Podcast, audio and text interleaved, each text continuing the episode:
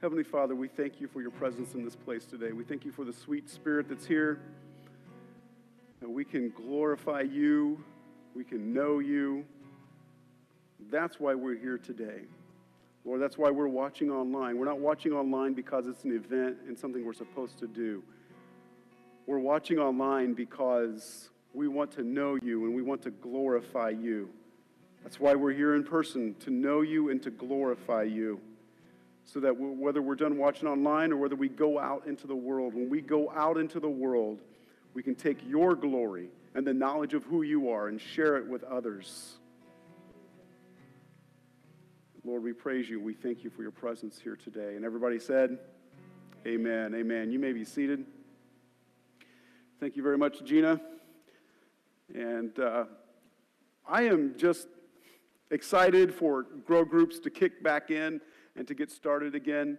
Um, I know COVID is COVID has been relentless, but I know a God that's even more relentless, right? Sometimes I think we forget that He is in the Hebrew, Jehovah Jireh, God our provider, right? He is Jehovah Nisi, the God who is a warrior. And we must never forget that He is a God who wars on our behalf and provides on our behalf, and that we can rest assured in that. That regardless of what we face, whether it's internally or externally, He is a God that is going to war and be victorious, and He's a God that's going to provide. Say amen. Amen. All right, I'm going to need your participation as we get started this morning. So, if you're watching online, thank you for watching online. I am grateful that you're watching. I want you to participate with us. I want everybody to say what organization, if you have a job uh, where you work, um, if, or if you're a part of another organization, I want you to give me the name of it on the count of three out loud. It's okay if it's a bit chaotic. All right? One, two, three. That was very chaotic. Was it not?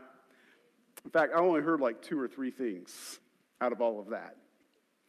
How many of you, whether it was your job or whether it was a, a club or some association, how many of you would say that that's who you are.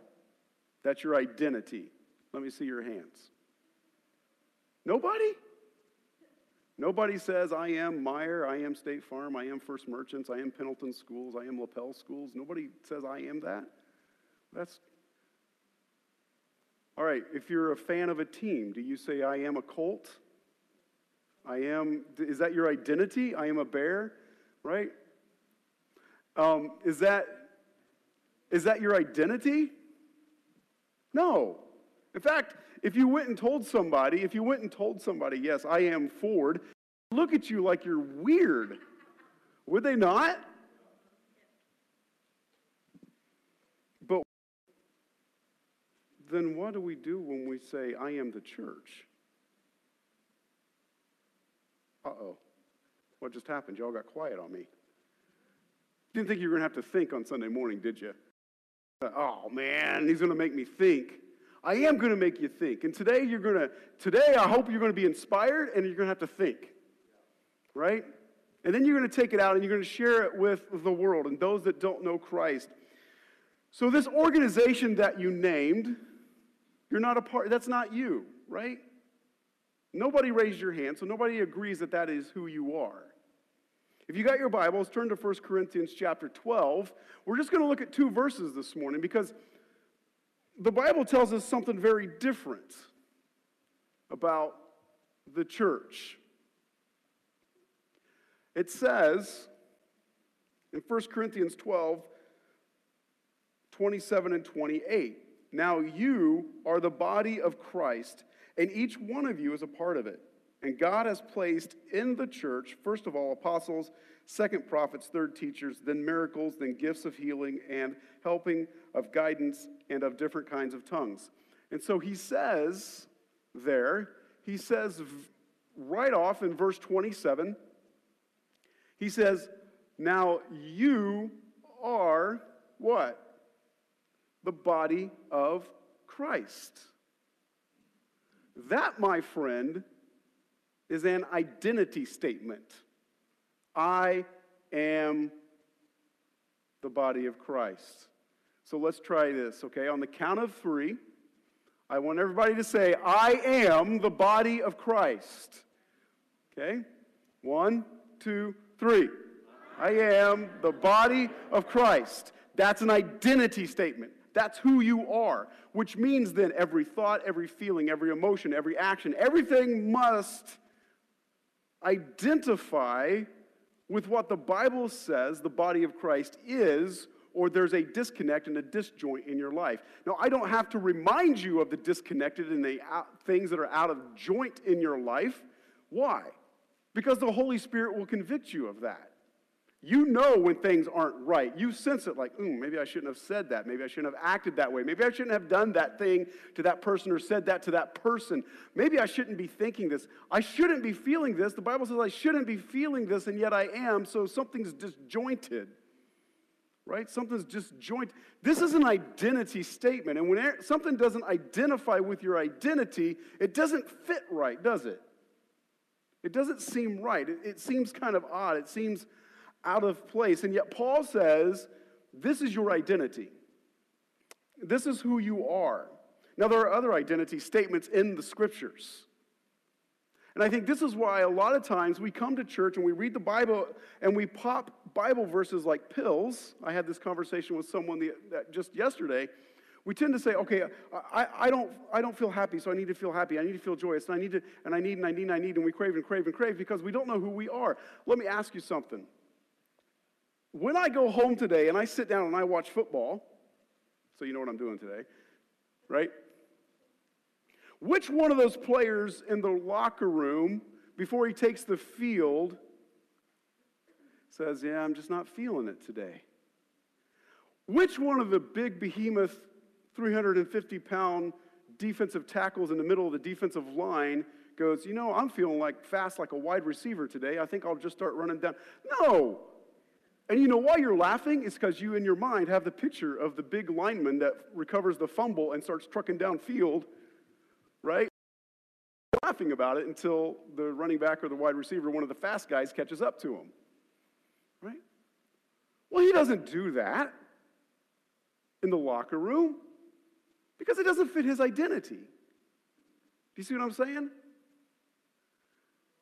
The way, the way he thinks about himself is all revolved around his identity. And so, if I understand who and what I am in Christ, then when I get out on the field and face Satan, I don't worry about that stuff. I go out and do my job. I go out and do what I'm supposed to do because this is my identity. And my identity is I am the church. And, so, and I do what I'm supposed to do. Some other identity statements in Scripture, you can just write these down. John chapter 1, verse 12. I am more than a conqueror. John 1 12. You are more than a conqueror.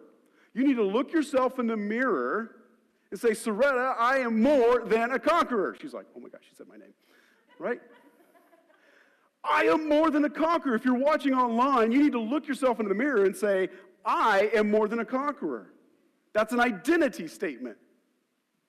How about another identity statement? Romans 6 6. I am crucified with Christ.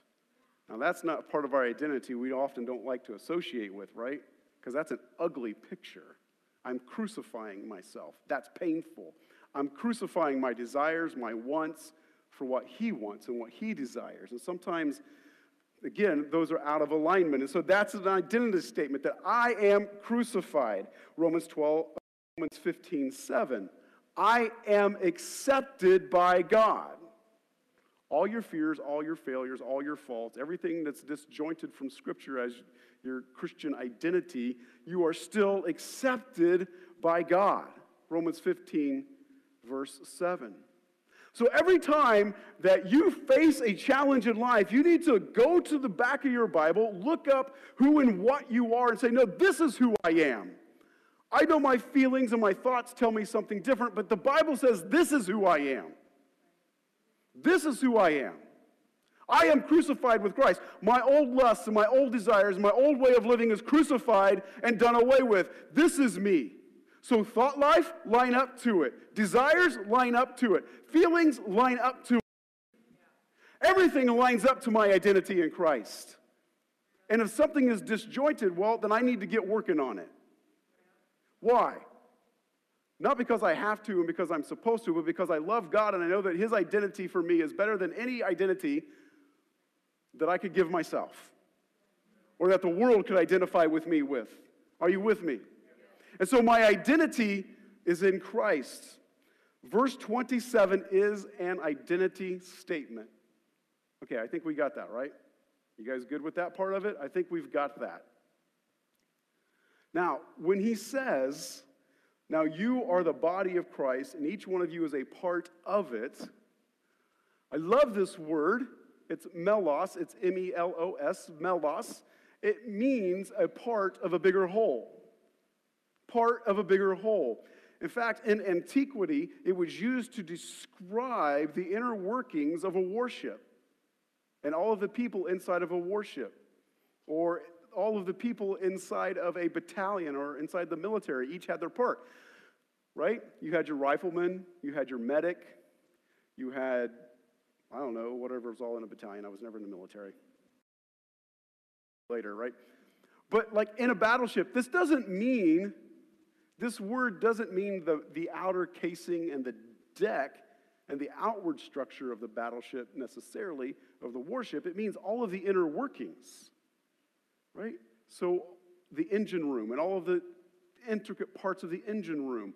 It means the mess hall and all the intricate parts of the mess hall. And it means where they sleep, where they'd go to bed at night and they'd sleep, and all of the intricate parts that make that battleship work. That's what this word means. And so Paul says, You are the church you or you are the body of Christ. You are in, you are a part of, and everything about you is a part of the body of Christ. Some of you might be in the mess hall. Some of you are like, yes, I like that part. Some of you might be in, in the engine room. Some of you prefer that part.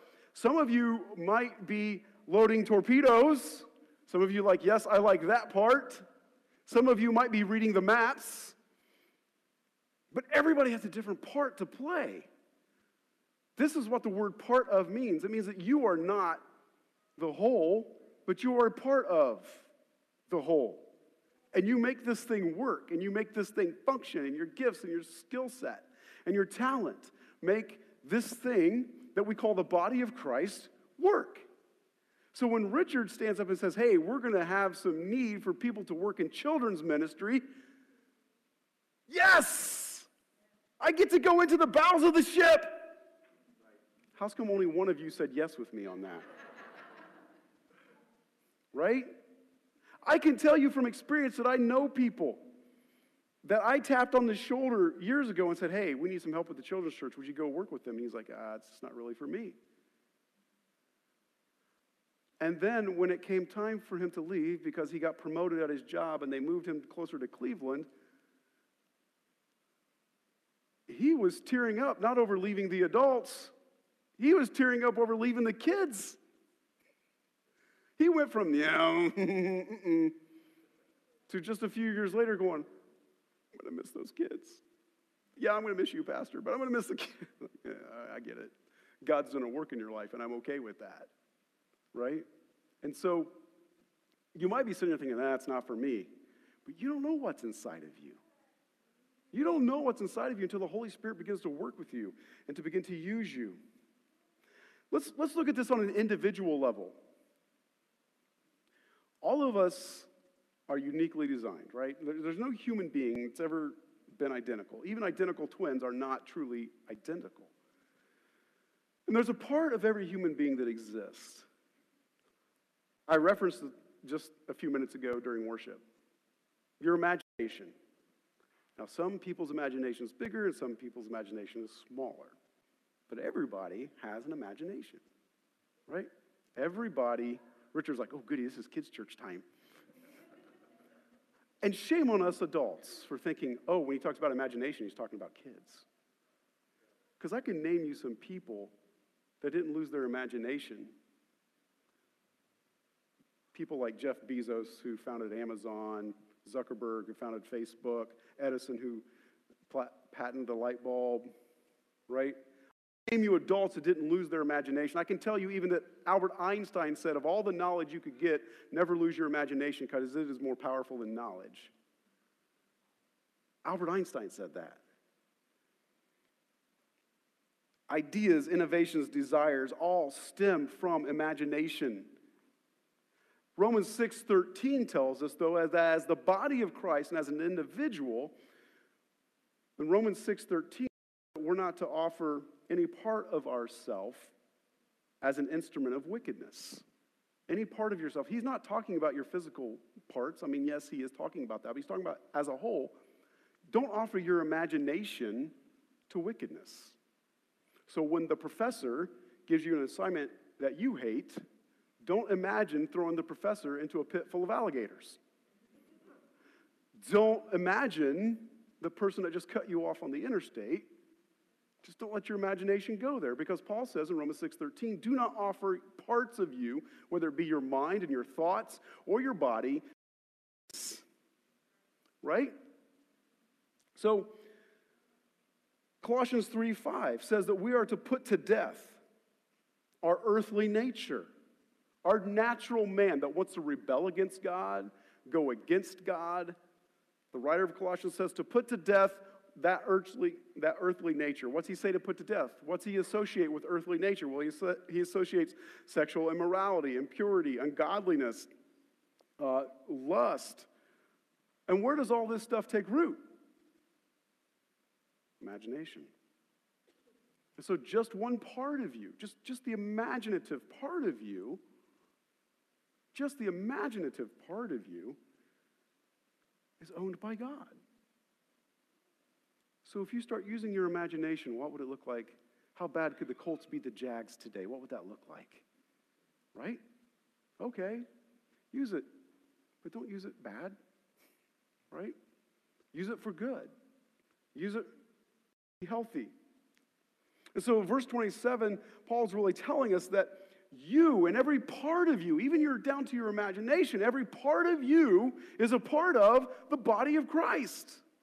And it's to work together. He says, You're a part of it. You're in the intricacy, you're in the bowels of it. You keep this thing moving, you keep this thing going afloat, you keep it pushing forward. And in verse 28, getting more into who is the church. In verse 28, and God has placed in the church, this is the Greek word ekklesia, compound Greek word. Ek, ek means out, klesia means to call. It means to call one out from. So what are we called? What are you being called out from? I know that when dinner was ready, a mom would stand on the back porch and she'd yell, "Ty, she didn't know where I was. She just yelled for me. And she was calling me out to come home. That's exactly what this word is. God is calling us out from the world and calling us to be a part of something different. But when someone is calling, when ecclesia is happening, when God is calling, there's two things that are happening. One, someone is calling God, and someone is receiving the call and obeying. Mama could have called for me to come home for dinner, but guess what? I didn't have to hear it or do it. Now, there would have been consequence, and there's consequence when God calls us and we don't obey. But I knew that if I didn't want to suffer the consequence, I better get my rear end home right? And so two things have to happen. One person has to call, the person hearing it has to receive it and obey it. There's two things that have to happen. And the one who does the calling has authority over the one he calls. When mama called me home for dinner, she had authority over me. When God calls you, he has authority over you. That's the call.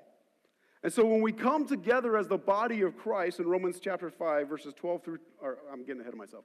When we come together as the ecclesia, as the called out ones, we're coming together as the body of Christ saying we've been called out from everything that's out there.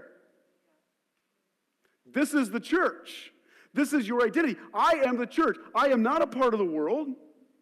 I don't take the easy way out. I do what God's called me to do. So that when God calls me out, I go do it. That's who you are. Does that make sense? Just, just this week, I heard, I, I heard somebody say, I love watching church online. It's just so easy to stay in my bed and watch. Now, I get for health reasons and pandemic, etc. But if you're not willing to do the difficult thing, you have to ask yourself, how committed am I to obeying my Lord? That's a hard, that's a that's hard to swallow. Now, if you're watching online, I'm not saying that you're staying home and you're lazy. I'm simply saying in our world as it is right now, you may feel like staying home and watching online for safety reasons. I get that. But when COVID washes through, and it will wash through, you're going to be left with a choice. All of us are going to be left with a choice. Am I choosing to tell the rest of the world, nope, I'm getting my rear end up, I'm going to church, I am the ecclesia, this is my identity? Or will I just sit at home and say, well, I'm just going to watch, or I can just watch it on Wednesday, or I can watch it when I get home, and da da da. And we know, statistics are telling us, people that do that, poof, there's a cliff. Statistically, there's a steep cliff where you stop engaging. We know that. So that's who you are. You are the called out ones to make this function. Now, I want to close with a final thought because our question today is who and what is the church? Now, I could point to very simply the what is, well, the what is you're the body of Christ, but I want to go deeper than that. And I want to, in, in Romans chapter 5, verses 12 through 21, hang with me just a few more minutes. In Romans chapter 12, uh, I'm sorry, Romans, Romans 5, 12 through 21. Romans 5, 12 through 21. Paul tells the church at Rome, he says, Listen, God designed the planet, He put humanity on it, and He came, you know, He walked with Adam. He was with Adam in the cool of the day in the garden. Adam decided to go his own way, to do his own thing. God's design from the get go was that earth would mirror heaven. That earth would be a mirror heaven, and earth and heaven would work together. That was always his original design. You don't only see that in Genesis, but you see it throughout a theme throughout Scripture. In fact, when you get to the end of the book of Revelation, you see that God does not obliterate the earth or humanity. He restores it so that heaven and earth, again, may literally work together. But in between that time, what did he do? Well, he set up the Jewish people as a to be a nation of priests to the world. And so he sets up this thing called the temple, right? And on planet Earth, on planet Earth, everything that God designed is comprised within three things time, space, and matter. Are you with me? Time, space, and matter. Okay? So when man sinned, the unity that heaven had with earth was separated. But God said, I will not be without representation. So he found the Jewish people, created the temple. Are you with me? The temple in the Old Testament is where heaven and earth meet. If you have two circles, the temple would be right there in the middle where the two overlap. That was God's plan until Jesus comes along to fulfill the law. And now we are the temple. But still, earth operates in time, space, and matter. Space, when we think about space, not the cosmos and the galaxies, but geographic location, the temple was where God chose the Ark of the Covenant to sit, for his presence to sit. That was his space. Okay? of all of the matter in the universe, humanity is at the pinnacle. You'll see where this is going. Humanity is the pinnacle of all matter that he created. And of time, in the, in the scope of time, the pinnacle of time is the Sabbath, the day of rest. The pinnacle of space is the temple. The, temple the, the pinnacle of matter is humanity. And the pinnacle of time is the Sabbath. And what happens on the Sabbath? Time, space, and matter converge to glorify God. The pinnacle of location and, and space, the pinnacle of time, and the pinnacle of matter all converge to glorify God so that heaven and earth and all that God created come together as one. Let's bring it forward to the New Testament. When we come to a church service, when we come to, you say, but I, I, the Bible says, I'm the temple. Yes, you do house the Holy Spirit. But the earth that we live on still operates in time, space, and matter. So, what is the church? The church is coming together. What is a church service, I should say, right? What is a church service? A church service is the coming together of God's pinnacle of all of the matter he created, it's the pinnacle of humanity coming together. Of all time, it's still the Sabbath.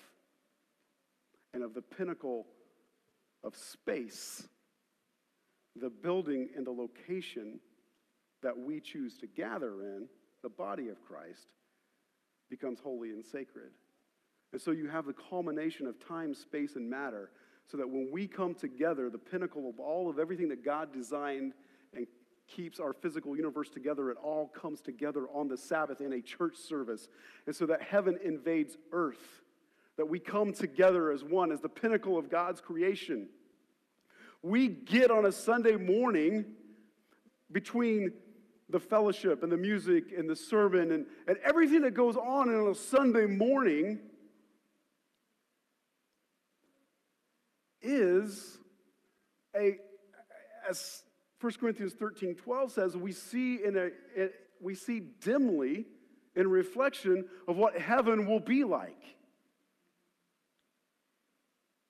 And so to say that, well, I, I can be a Christian and not go to church is simply to say that I can. I don't need to be a part of the pinnacle of time, space, and matter in my Creator's eyes. That's quite defiant. Are you with me? I know I just went deep, but are you with me? So when we say, well, I'm a Christian, I don't need to go to church, and the writer of Hebrews simply says, listen, you need to spur one, you need to spur one another on to attend church. You need to keep, and he says, even as the days grow darker, you need to be encouraging each other more to attend church and to be there in person, the pinnacle of time, space, and matter in God's eyes. This is where we need to be. You see, you can go to a ball game, that's time, space, and matter, but it's not ordained by God. And you can take the Holy Spirit with you, but it's not ordained by God. The reason attending church, what is the church? The reason it matters to attend is because it's taking all that we are and bringing it together for two things to glorify God and to know God. It's not to make me feel good, that's a byproduct. It's not some moralistic teaching, that's a byproduct. Right? It's not, going to church is not about experiencing the music, it's not about experiencing the friendship, it's not about experiencing some intellectual learning.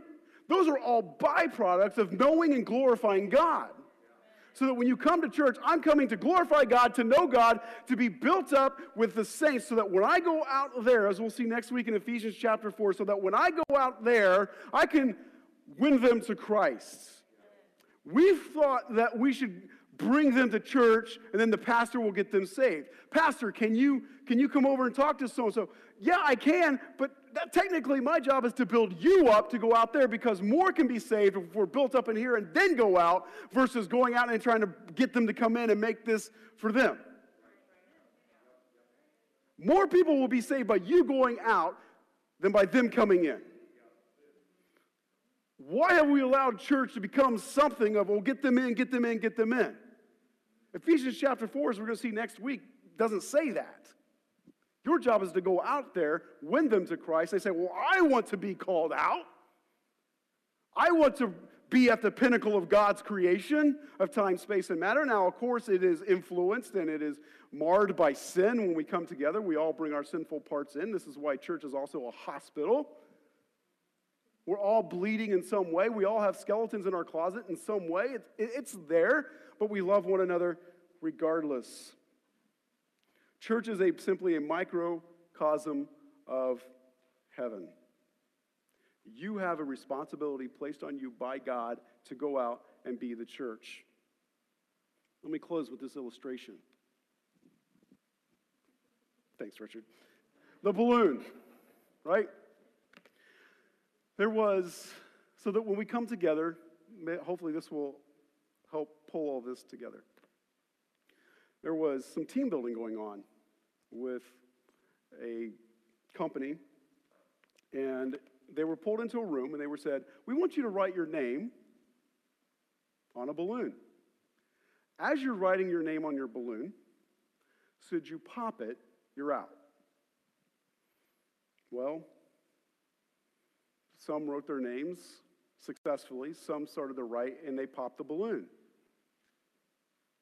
The instructor said, Okay, I tell you what, I'll give you a second chance. Isn't that like God? We start to write our name on what God's given us. Well, this is me. And God says, No, no, no, no, that's not really you. That's who you think you are.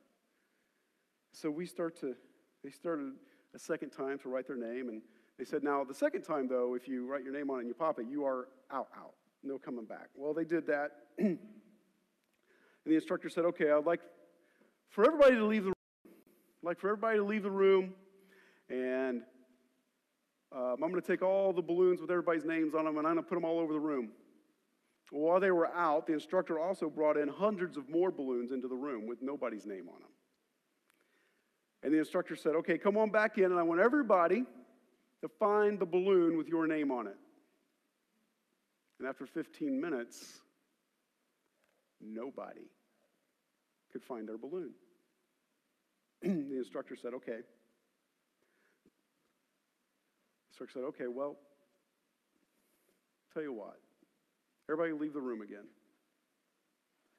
So what do you do? I mean, they got to find their balloon, right? Everybody's got to go home with the balloon, right, Richard? It's like children's church. Everybody's got to go home with something. And so he said, the instructor walked out and he said, Now, this time when you go in the room, I don't want you to find the balloon with your name on it. I just want you to find a balloon with a name on it. And in less than two minutes, everybody had their balloon with their name on it. That's church. Hey, I see you're struggling here. Can I help? Hey, can we go have coffee? Let's read the Word of God together. Hey, can I, let's get some of our unsaved friends to come over and play cards together. Or let's go out to eat with some of our unsaved friends and let's all begin to work together so that more can be done in two minutes than could ever have been done in 15 minutes, each trying to do our own thing. That's what the world needs to see right now. Is a group of people working together that are called out in the bowels of the ship, working together, each doing their part. That's the church. That's the body of Christ. What's the Bible say? That unity is like Unity is like oil flowing down Aaron's beard, right? The oil represents the Holy Spirit. That when we come and work together in unity, the Holy Spirit infuses and empowers that. That's what we want. Amen? Amen. Let's stand up. We're going to close with a song. And whichever one of you kids want the balloon, hit me on the way out the door. But let's sing. Go ahead. Come, thou fount of every blessing, tune my heart to sing thy grace. Streams of mercy never ceasing, call for songs of. Teach me some melodious sung by flaming tongues above. Praise the mountain fixed upon it, of God's unchanging love.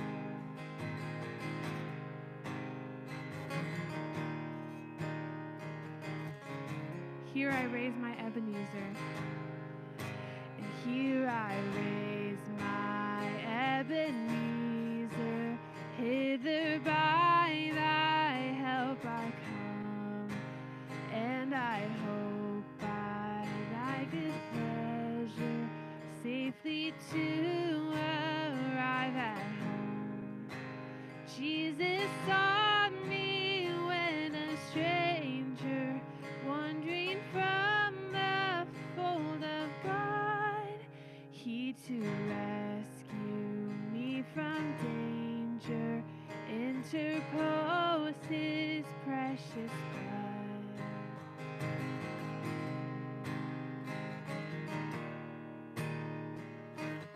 Oh, to grace.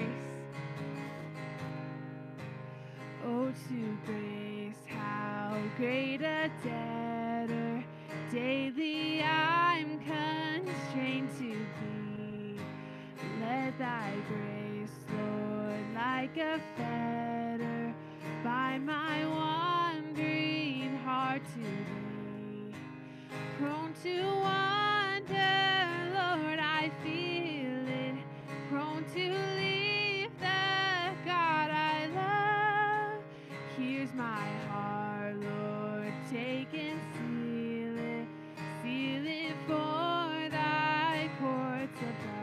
that verse again. Oh, to grace. And oh, to grace, how great a debtor daily Let thy goods now, like a fetter, bind my wandering heart to thee. Prone to wander,